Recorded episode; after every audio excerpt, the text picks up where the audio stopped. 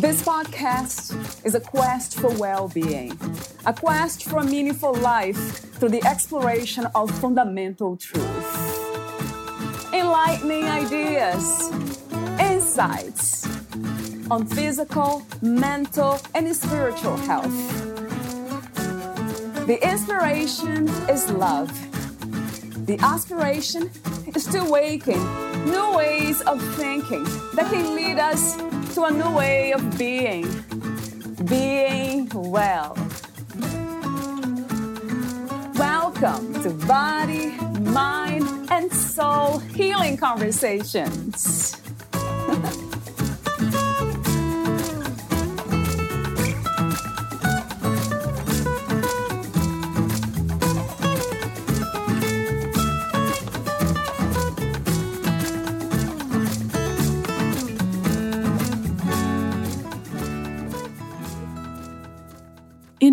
America, general programming tells us to be in control and fill our space with things, even our minds.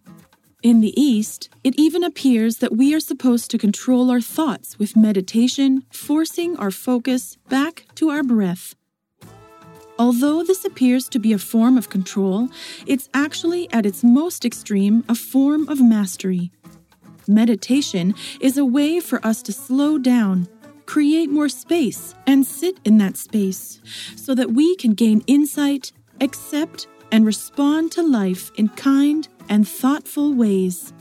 Sitting in a lot of space can be very uncomfortable.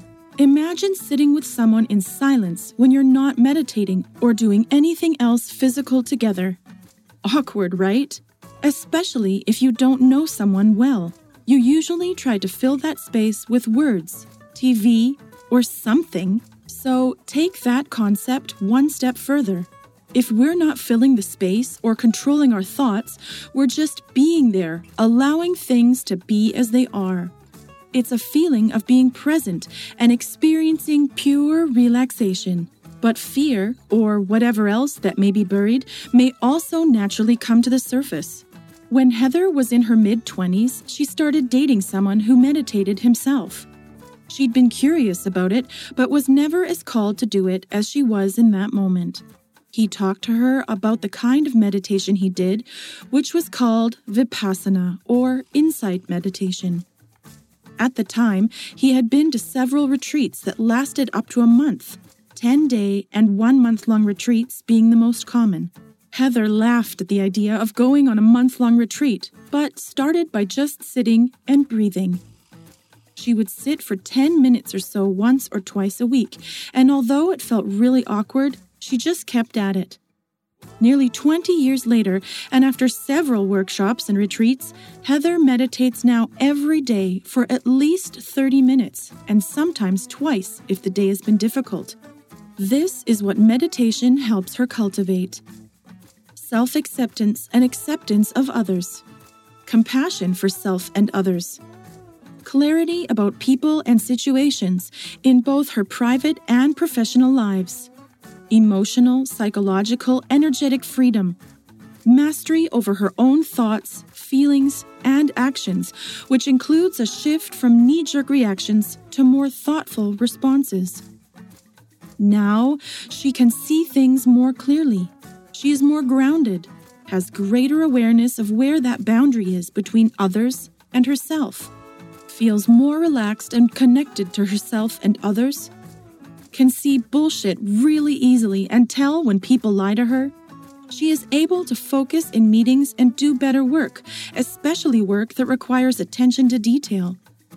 Has a greater sense of well being as though everything will be okay. Really sees the humor in herself and situations. It's like a natural, magical practice that leads to greater peace wisdom, and happiness, says Heather. Valeria interviews Heather Gwaltney. She offers mindfulness meditation sessions for companies and individuals and provides organizational and communications consulting. She has worked for over 20 years in the private, nonprofit, and education sectors has taught courses at George Mason University, and delivered in person and online trainings for numerous private companies and nonprofits. Heather holds a master's in organizational development and a bachelor's in psychology with a business minor. As a 20 year veteran of meditation and energy work, her certifications include mindfulness meditation, master level Reiki, and permaculture design. Heather's meditation teachings mimics her own journey with the practice. She began practicing Vipassana meditation now largely referred to as mindfulness meditation, while working in the corporate world. As she continued the practice, she has learned how to apply it both to her personal and professional lives. Therefore, works with others to apply it to theirs. She uses practical, non-religious approach with compassion and humor and can customize her sessions to meet the needs of her clients. Here is the interview with Heather Gwaltney.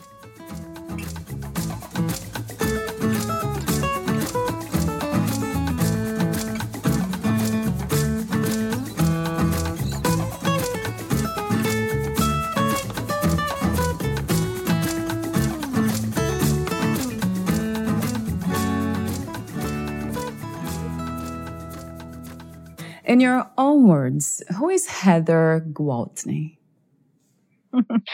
That's a very challenging question to answer, I guess, in a practical way. I I see myself as um, a little bit eclectic. Uh, I would I affiliate being an artist, a businesswoman, an advocate for women, the environment, for the human race, and also uh, an educator. Wonderful. And you have this um, really beautiful work that we're going to be talking about in a minute. So, those are my warm up questions that are coming up next before we talk about specifically about your book, Be Kind and Take No S H I T, A Woman's Guide to Balance, Power, and Joy. So, my first warm up question to you, Heather, is What is life? What is life to you? What is life? Hmm, that's another very complicated. True. um, see, life to me, I guess, is it's how our consciousness experiences things through our physical body. Eh, it's a little bit esoteric, but um, I would say that is my answer, and it's aligned in alignment with the mindfulness meditation. Right. And um, my follow up question to that is what do you think is the opposite of life? That's a good question, also complex. I think it's death, um, not in the physical sense per se, but um, perhaps when someone is apathetic or completely shut down and they feel nothing for life. Mm. So, and and it it can be also thought of in a way as darkness. So life is perhaps light and death is darkness, but you need both mm. for existence, right? You need to understand the darkness or connect with it in order to appreciate the light. And as human beings, we have light and dark, life and death as part of our human experience and our human existence. So true. Yes, so, so true. What is the meaning of freedom to you? That's a great question. And I love the word freedom. Freedom is when you're not a slave to the way people treat you or a slave to your circumstances. I think that our freedom and power comes where when we make decisions about things that are happening to us. So our power is how we respond to life experiences and how we set intention and goals, how we create. So, how we respond with a wise heart and how we create. Wow, I love that. At this time, what do you think is the world's greatest need? And what is your vision for a new reality? I love that question. Let me try to say this in a simple, fast yeah. way. I, I, think that right now our world uh, is heavily dominated by patriarchy. And so it's dominated by men. In the US, 51% of our population is women, but we have a subordinate role in the culture and in the power dynamic. And we have uh, 20% of elected officials are women, 10% of media producers are women, so 90% are men, 80% of elected officials are men. Uh, then you have male dominated um, companies, the private sector is dominated by men, and the boards of even nonprofits are dominated by men. So that's, eh, I think, that creates an imbalance. And when there's an imbalance, some of the outcomes of this particular imbalance, uh, war, corruption, uh, social injustice, and power that comes from ego. What I think would help with that is really women rising up and being in their power and partnering with men. So they are working together in leadership positions to solve the world's problems. And uh, I think a lot of that has to do with power that comes from your heart. It's the will of the heart, not the will of the ego. Those are two very different things. Wow. That's beautifully said. Yeah, I love this idea or the ideal of balance, the feminine energies and the masculine, right? Yes, yes. And, and uh, I'm sorry, one more thing I wanted to add about that yeah. is that right now we have a situation where women are in leadership positions, but at a smaller population. And whenever you have a minority, the minority assimilates to the majority. Okay, so let's say, you know how you move to America from a different country and you're part of a minority group, you're going to want to assimilate to the majority culture. Um, if you are in a corporation and you're one manager and a manager of 10, you know, and nine of them are men and you're the only woman, you're going to assimilate. You're going to try to be like a man in order to survive in that environment. So that's why we need equal balance so that women are being authentic in their power because female leadership looks different than male leadership. So we need to connect with who we are and what our power is in an authentic way. Yeah, that is so true. I really like what you just said about being authentic, right? Mm-hmm. This is where everything gets started, really, mm-hmm. with um, the individual yeah, change in the way of thinking, right? Mm-hmm. So my next question has to do with love. Um, what is love to you, Heather? Love to me is unity, where you feel connected and you do not feel separate from others. So I, I make a distinction. There's love and then there's ego. Ego is that sense of separateness where you're either better than or less than somebody and then love is the unity where you're you have you're connected another interesting point you just made about the ego that is not just feeling that we are better than others but also the opposite that we are less than others right that's a very exactly. interesting point and a mm-hmm. great message the ego is both right and um, my next question has to do with God. What, where, and who is God to you? Right. So, this is a very interesting question. When I hear the term God, I think of a, a monotheistic patriarchal entity that is that is part of you know a, um, a Jewish or Christian or um, Muslim faith. How, however, and and that is not that's not my belief system. I I think of a higher power or the divine that's pure light and, and goodness. Um, so that is something that I believe in. I just don't believe in a male entity that is higher than I am. I believe that the higher power, the divine, is everywhere.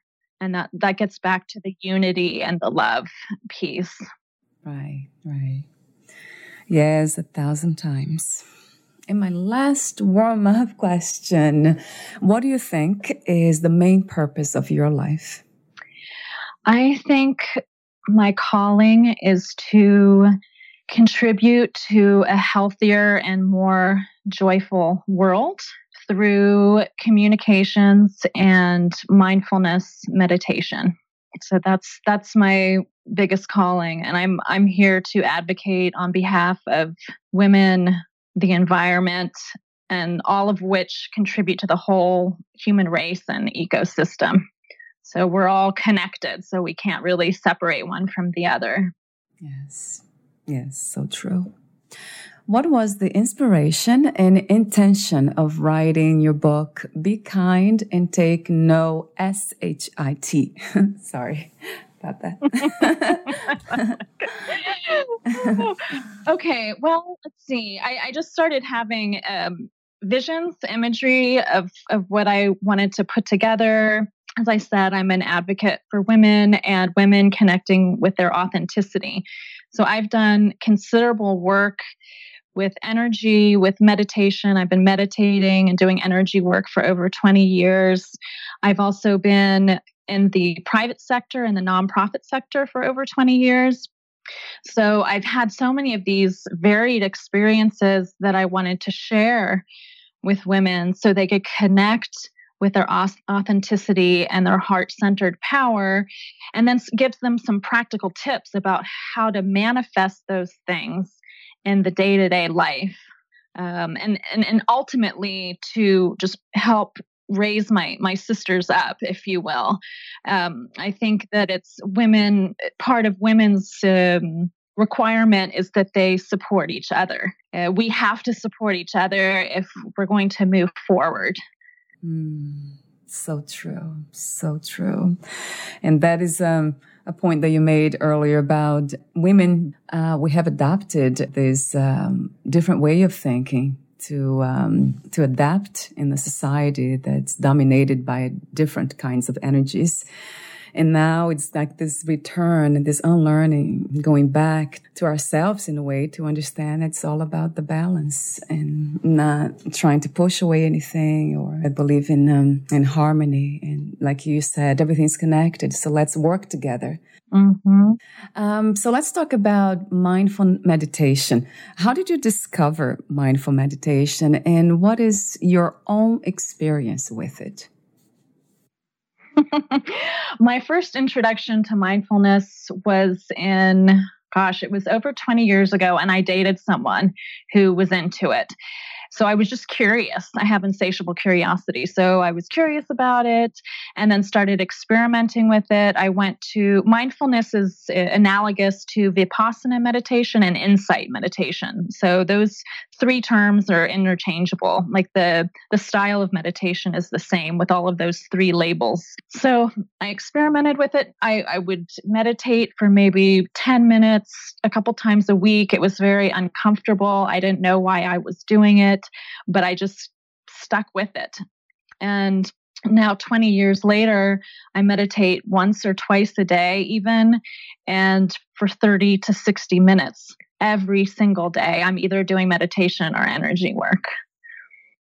That sounds um, like a great method, but meditation has been. I just did, there are so many kinds, and I don't know mm-hmm. about all of them. Uh, I heard about mindful meditation, so, but I'm not familiar with the steps and how it is done. So I'll be asking you that question later and going through uh, the the whole technique. Uh, for now, before I ask you more questions on mindful meditation, I have I think uh, two other topics that's in your book. One is about highly sensitive people. So, talk to me about highly sensitive people. What is to be highly sensitive, and how do we know when we are highly sensitive? That's a good question. Um, so, highly sensitive people have an overactive nervous system. So that means that they can pick up on things, sensate things, sound, smell, sight, all of these things they pick up on and they feel more deeply. So they can walk in a room. Let's say you're at a party and there are 50 people at that party in that room. A highly sensitive person will walk into the room and they will literally feel the energies of the people. And that can be a great thing because it helps that person to read people and adapt and listen deeply and uh, process things deeply. So that's the positive side of it. The challenging side of it is that it can, it can be very overwhelming.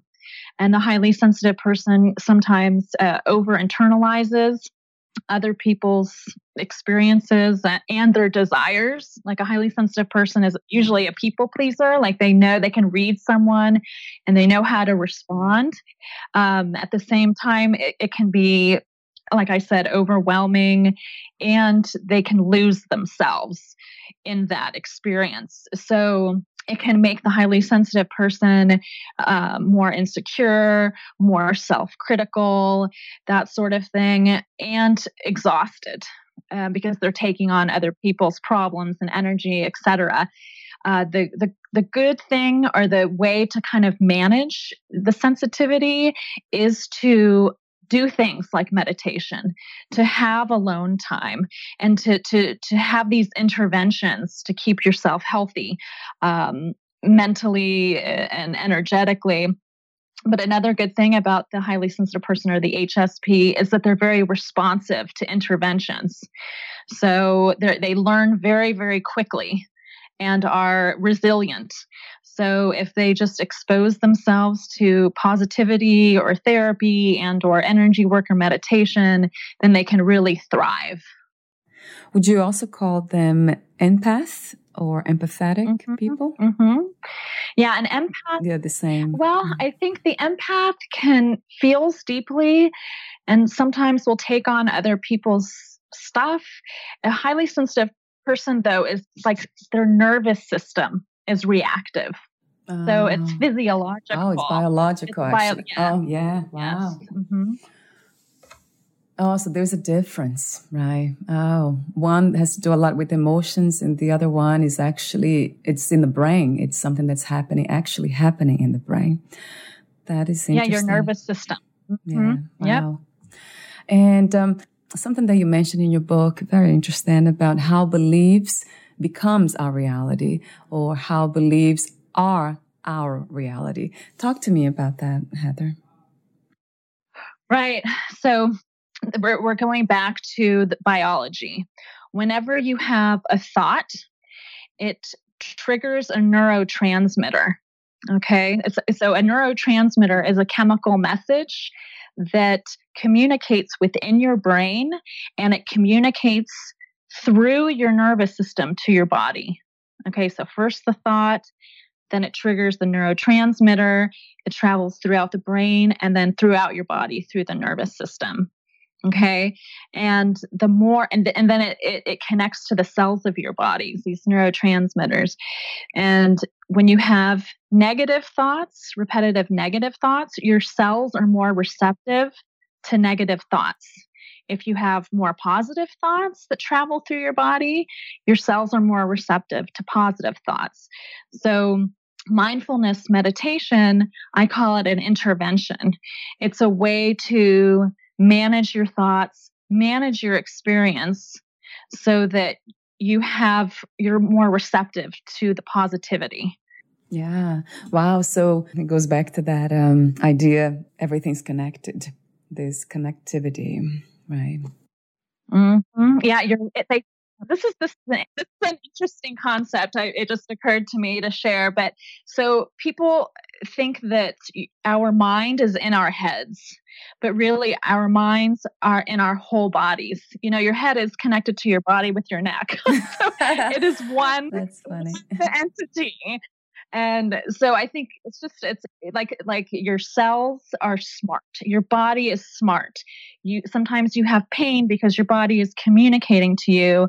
You process thoughts through your body. So it, it's really interesting to realize that the mind is in the body. It's not just in the head. Wow. I never heard that before. That is uh, refreshing and that resonates true to me there's no location, right? We usually kind of think about the brain, but it's uh, it's the whole organism. Everything's the receptor. Exactly. Exactly. Of course. Yeah. Oh, that's interesting. Um, and then my um, other observation here about in your book was about forgiveness. So, what is the connection between forgiveness and transformation? Okay, I love forgiveness. It is amazing. And uh, a myth about forgiveness is that you have to ask someone for forgiveness or you or someone has to apologize before you can forgive them. Like that's that's the biggest assumption and myth about forgiveness and it has nothing to do with that other person. So forgiveness is when you let go of the pain associated with that experience with the other person. So that person doesn't have to apologize. They can be alive, they can be deceased, they can you can never talk to them, um, them again. It's a completely internal process that you go through. And another thing that's really important with forgiveness is not to rush the process. If you're angry or hurt or in pain about an experience, it's really important to acknowledge that pain and or anger and allow it to be there and hold it with gentle kindness and process it through your body. And then allow it to move itself and shift. And then you can let go but you cannot bypass the natural response that you have to an experience. Forgiveness is not an understanding of a moment and then that's it. It's actually a process in a way Exactly. And and it's it all, it's all about you, not you personally, but if someone is feeling pain right. or anger, it's all about them and how they manage that pain and anger and and really practicing compassion with it and holding it with kind awareness and and then and then letting it go um, naturally and when you are able to process it it's a relief you just you let go of dead weight and there's usually a healing like there's learning that's there through the process. Yeah. That's another interesting point about healing that uh, it goes back to self knowledge, self awareness. It comes back to us always. We are the ones responsible, really, to heal ourselves. It's not out there. Most of us, like I have, looked outside for healing and never really worked. Mm-hmm. Yeah, let's talk about meditation. What is meditation and what is the science behind meditation? Okay, well, I I'm in love with meditation. Mindfulness yeah. meditation is is my medicine. I think it's pure love and beauty. Um, so meditation itself is really old. It's been around since at least 5000 BCE. And that's the documented knowledge of it of its existence. So it started in India and it has it has accompanied accompanied followed many different religions. So Hinduism, Taoism, Buddhism, Judaism, and Christianity. So there's a history of meditation with all of those religions. And then with a mindfulness piece, I teach it in a very secular way. So I don't associate it with religion. I just bring that up so that people know that you can practice any number of religions and still practice meditation in parallel. Um, you can also practice meditation if you're an atheist. It doesn't matter. Okay. So, and that's something else that I really like about it. Um, Okay, so what is it? I, I make a distinction between mindfulness and meditation, those two words. They are very much related, but they have a, different focus. So, meditation is very much about refocusing your attention and building your consciousness. And that's usually through a repetitive act. And the mindfulness is about breathing or the, the the type of meditation that I practice is about breathing. So the repetition is your breath and you refocus, refocus on your breath and it, it acts as an anchor to you. And breath is always accessible to you because you have to breathe in order to live. So you can always refocus on your breath at any time of day. Um, so that's another wonderful piece about it. The mindfulness is about um, they in the in the mindfulness community they talk about the two wings of a bird and that means that the one wing is kindness and the other wing is awareness. So the intention is to practice both kindness and awareness in the present moment with whatever experience you're having. So you allow whatever you are experiencing to be there and you hold it with kind awareness and you focus on your breathing. Um, in terms of the science, the scientific piece, I can get into the health benefits a little bit. Is that what you'd like me to talk about? Is that helpful to talk about the scientific yes. benefits? Yeah, that would be interesting. Yeah. Yeah, yeah. So there are a ton of health benefits. Okay, I'll start with the brain. So when you're meditating, eight regions of the brain light up. You're activating mostly the uh, prefrontal cortex, which is uh, meditators refer to as the consciousness part of the brain. It's more developed, it's more uh, advanced functions. So you're you're activating your brain while you're meditating. Okay, so that's one thing. Another thing you're doing is you're slowing down your respiratory system. So you're reducing blood pressure and your heart rate. So that also then translates into a lower risk of heart disease, heart attack, and stroke.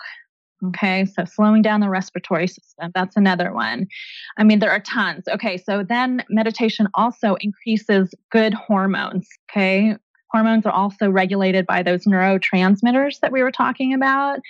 So the good hormones, serotonin and endorphins, so it increases serotonin and endorphins, the happy hormones, happy and relaxed hormones, DHEA and GH, those are the youth hormones. So literally, if you meditate, it helps you stay younger. Look and younger looking. Mm. Yeah, I mean, I, am sure I'm, I'm surprised if everyone in LA is not doing this. Everyone in Hollywood, you know? and right, um, right. yeah, and it, and it reduces cortisol, the the um, stress hormone. So it reduces the stress hormone and then enhances all of these great hormones. The last piece I will say is that meditation is also used to treat depression, anxiety, PTSD, and um, chronic pain. So it's a really wonderful intervention and no side effects. Free and there are no side effects. no, no, no negatives. Uh, right. That's the best medication, isn't it, out there? Um, the question that comes to mind is about uh, the challenges. Why do so many of us resist uh, meditation or even to be in silence? Why do you think this happens? That's a great question. We are programmed to fill space and to respond immediately. I remember I was working for a bank and I would say, When is this due? And they told me yesterday. wow. well, yesterday's wow. not really a uh, legitimate timeline, and um, yes. so we're we're constantly bombarded by information, tight deadlines, meeting goals, measuring success, and being in our heads and doing things quickly. And also being very verbal, like being extroverted and speaking out and standing out. Those things are rewarded in Western culture. And mindfulness meditation is completely counterculture. It's not part of our cultural norms. We're not programmed to do it. We don't know how to do it. It's uncomfortable. But um, yeah, so that's that's where the rub is. That's people just need to learn and experiment and see the benefits. That's true. Yeah. All it takes really is uh, trying one one time or twice, and then yeah, you can see the. It's pretty. It's fast too, right, Heather? So it's right there. I love the the breathing techniques with it because breathing is just so basic, and we tend to forget. That's kind of interesting how we just forget to breathe. Hmm. And that's what we go back to. So in a way, it's not even learning, it's unlearning. Is there a difference between, do you see a difference between meditation and prayer? Okay, another good question. I see prayer is speaking to the divine and setting intentions, like maybe a, a secular type of prayer is setting intentions because it's the will of your heart. Um, but if you believe in a higher power, prayers is great and it's speaking. Meditation is listening. So it's it's being quiet and allowing. And I find that when I stop talking, when I shut up, information come comes to me and you create more space to process things. Yeah, yeah, and that's so true. More space. Yeah, that's a great word, a way of saying that, explaining that.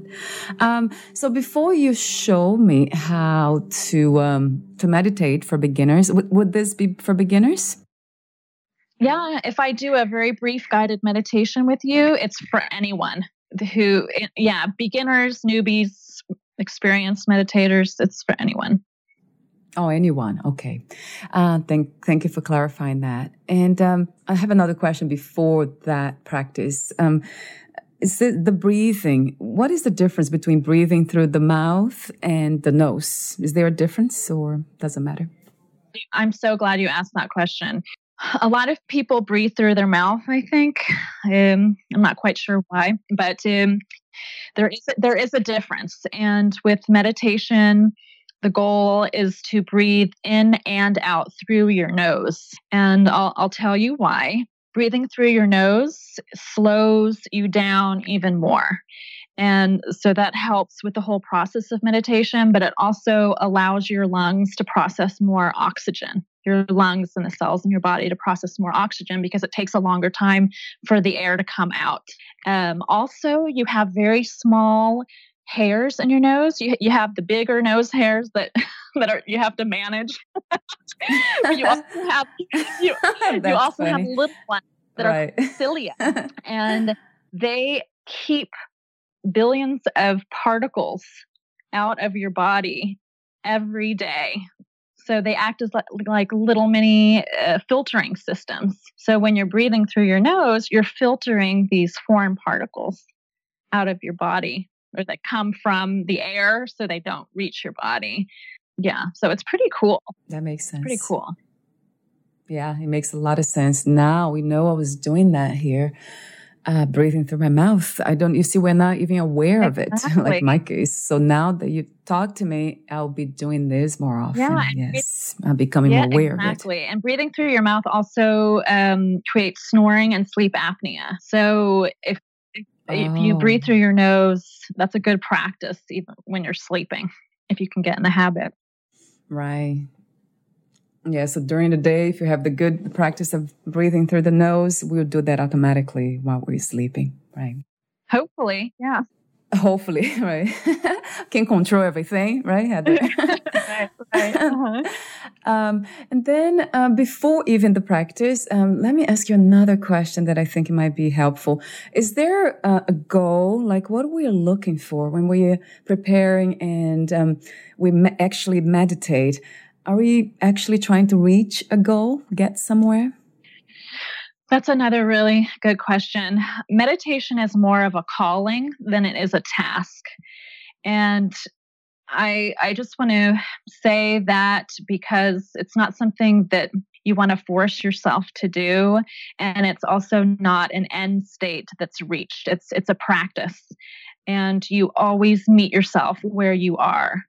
And and that means that it, it's good to practice. You will see more benefits from it the more you do it a daily practice is the best case scenario, or at very least weekly.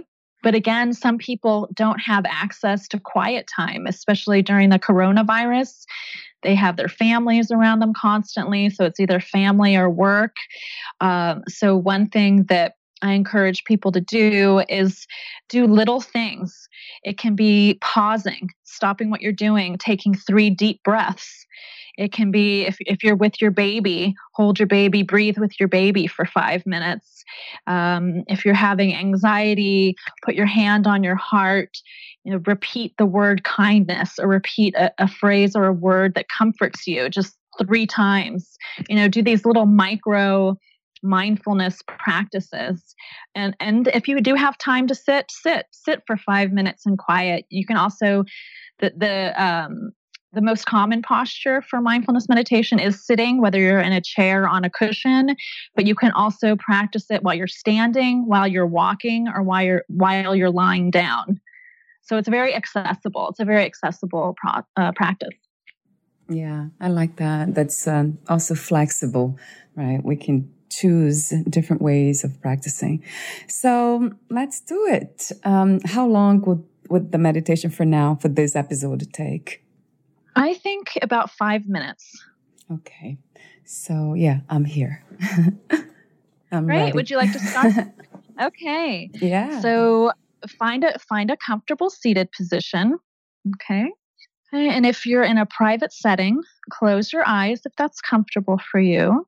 But if you're listening to this in your car or on public transportation, feel free to open your eyes slightly with a downward gaze or keep them fully open. Put your feet flat on the ground, hands flat on your lap. And engage your stomach muscles just enough to support your lower back and sit upright. Relax your shoulders. And take three very slow, deep breaths.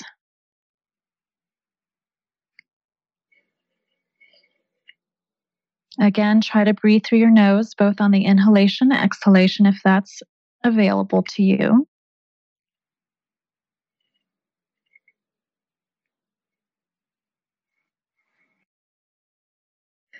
And you may notice that the air is cooler on the inhalation and warmer on the exhalation. Mm, yeah.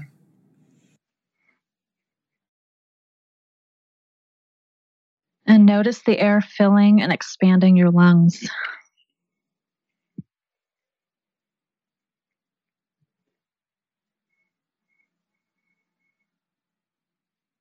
If you get distracted from breathing, just gently bring yourself back.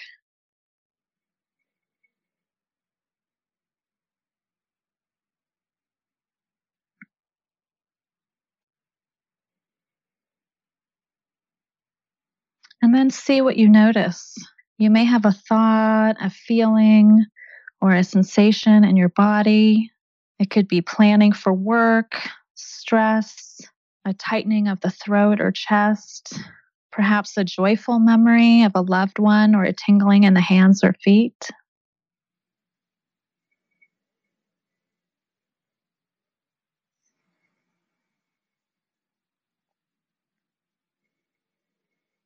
Just see if you can allow that experience to be there with kind awareness.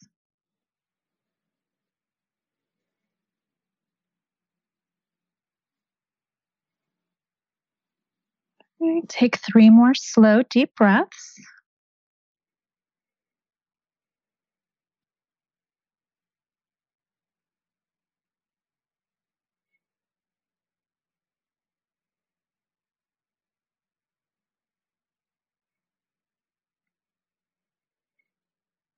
What else do you notice? And how would you identify it? Mm. That's so, oh boy. One thing that came to mind is like, you need to be doing this more often. That's what the mind told me. the whole body, really, as we mentioned before. Uh, yeah, the sounds, everything, your voice became a lot more uh, noticeable. Uh, everything around me, it's amplified in um, in a beautiful way, like a symphony. Yeah, mm. everything coming together in harmony. But yeah, I I noticed the thinking about uh, yeah, you got to do this more often. Thank you, Heather, for the reminder. Absolutely. My pleasure. Um, so uh, going back to the, the, the interview now, it's um, seems like it's different somehow too. um, there's something that you mentioned um, about you mentioned the word enlightenment. So I guess I wanted to ask you that question. What is enlightenment to you? Enlightenment to me is pure peace and unity where the concept of self dissolves and is no longer there. So the concept and feeling of separateness is no longer there and completely at peace, calm, and connection. Right, right. Uh, let me make a correction. uh, you mentioned in your book. So you didn't mention the word enlightenment in the conversation, but you mentioned in your book. That's why I asked. I would like to ask mm-hmm. you my final questions, but before that, would you like to add anything or read a passage in your book? I want to emphasize the need for kindness. I talked about breathing and the mindfulness, two wings of a bird, the kindness and awareness, and balancing those two. I just want to emphasize the need for kindness and kindness towards ourselves and kindness towards others because if you don't have that you, you, you can't even hold space for difficult experiences. You cannot heal. You can't see and be honest with yourself about what's real. So kindness first thank you so much for your message it's uh, not just needed, but it's the truth. It resonates truth to my heart. And I really appreciate that. Listening to it over and over and over again. it's in the end all about love, right? So my final questions to you, Heather. What is success to you? What is to be successful? I think it's just to be in alignment with the world so that you are living a life that you value and that is rewarding to you, and that you are learning and in service of others in a way that also serves you. Um, even with altruism, altruism is when you you give with no intention of getting anything back. At the same time, you usually feel good about yourself it, during and after the act of, of giving. So, in that way, it's not a selfish act, but you are getting something out of it. And so, I think it's really important for people to learn how they can give to others and serve the greater good in a way that also brings them joy and fulfillment. Um, I think that's really the ticket. That's that's if people can figure that out and figure out how to do it in a way that perhaps even fe- allows them to feed themselves with money, you know, oh yeah, the practical stuff. If you can figure out how to do do good by doing or do well by doing good, that's that's success. I love that. That makes me think about loving ourselves and at the same time loving others. Yeah, that might be the practice itself. Um, my other question is about lessons. Um, what was the hardest lesson to learn about yourself as of today? How much time? right, that's another book. lesson. right. Um, oh. Just, I think that that pain is your greatest teacher, and that's a very meditation thing to say. Oh, gosh, the greatest lesson. Oh goodness. Um, I think for me, gentle kindness eh, towards myself is the one of my biggest challenges. I, I internalize a lot as a highly sensitive person. I'm also highly analytical and um, so yeah just eh, that's what, one reason why i do the mindfulness meditation is just to really practice that gentle kindness yeah that's uh, a practice for all of us, really. Yeah, like the way you reminded me of of meditating and breathing deeper. That's being kind to myself, and I and I tried to practice that. Really tried, but I forgot about mm-hmm. it. That part. so we are here to remind one another in a way, isn't it? Mm-hmm. Um, do you believe in unconditional self love? Oh God, that's another good question. I think that love is a practice and we can feel love towards ourselves, but that's just a feeling. That's not permanent. I think that we have moments when we feel love towards ourselves. I think what's really important to to do, however, is to, to practice the love.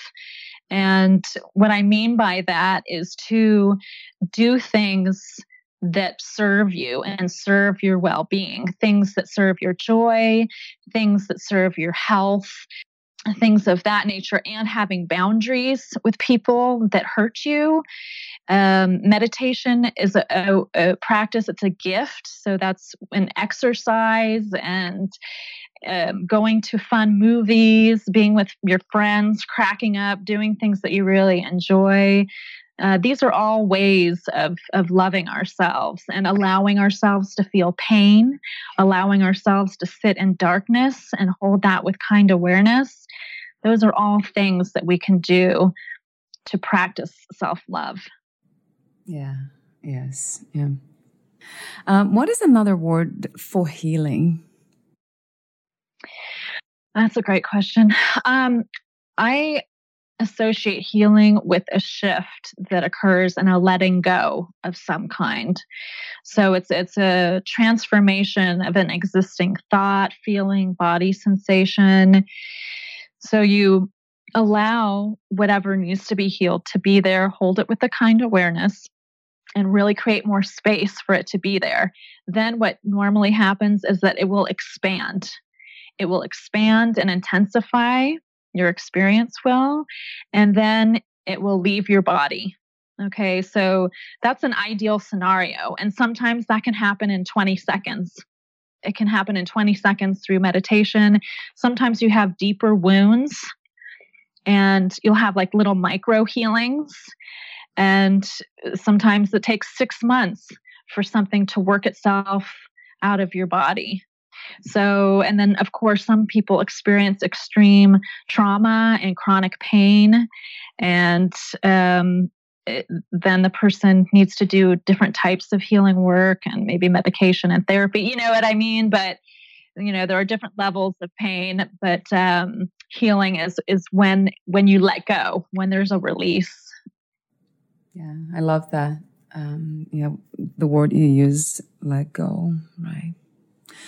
If you knew you would die soon, meaning leaving the body, would you make any change in your life or do anything differently?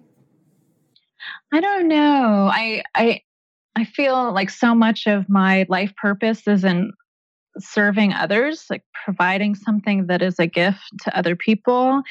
And I, I, did a documentary, I did the book, and that is a gift. That is something that I will leave behind. So I, I feel like I'm at this point in, in, my life, like I'm changing careers a little bit, so, and so I can be um, more in alignment with my values and be of service to people in a way that is more authentic. Um, so that's all I can do, and that's that's what I'm offering up to the world. You know what I mean? Yes. Yeah. And you are, yeah, very much. You just reminded me again, again, again about the power of meditation, right? And breathing, which is, uh, it's a gift. So I, I really thank you again for that, the reminder. Do you believe in life after death? Yeah. So I, how do I believe um, about that?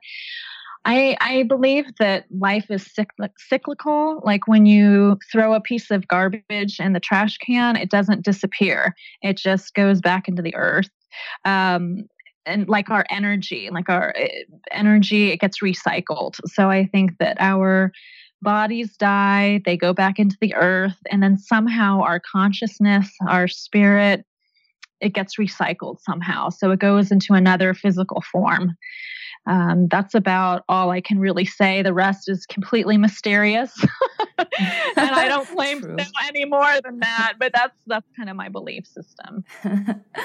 Does it bring um, to believe in these things? Bring you comfort? Yeah, it's it's interesting. It's just I guess it's a belief system. It makes sense to me. Um, like i love composting because composting you you you discard food scraps right which are considered kind of garbage.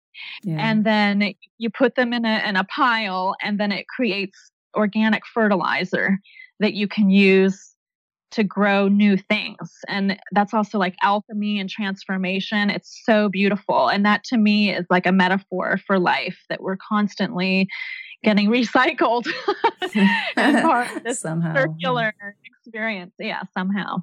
I like what you said. Uh, it makes sense, right? Because that would make sense, right? And my last question to you What are three things about life you know for sure? Okay, three things. um, one is that I know for sure is that I will never know everything. oh, yes. The second thing is the more I know, the more I realize that I don't know. and, uh, um, the third thing is that there are far more mysteries than there are, um, you know, laws and truths. There, there are always more mysteries than there are solutions and laws. Yeah. Um, yeah, like how humble you are. I know you know what you know, that's for sure. but yeah, that's wonderful too. Thank you, Heather. Thank you so much for this conversation, for your presence, for the practice of reminder of mindful meditation and your wisdom. Thank you. Aw, you're welcome. My pleasure. And my final, final question is where can we find more information about you, your books, products, services, and future projects? Well, I have a website. It's heathergwaltney.com, just my name. And if you're struggling with my name, you can also do a Google search, uh, bewellservices.net. So it's .net, bewellservices.net. It will take you to the same place. Wonderful.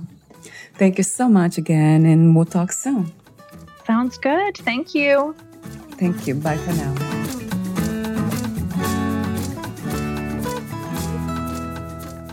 Thank you for listening. To learn more about Heather D. Gwaltney, please visit her website, heathergwaltney.com.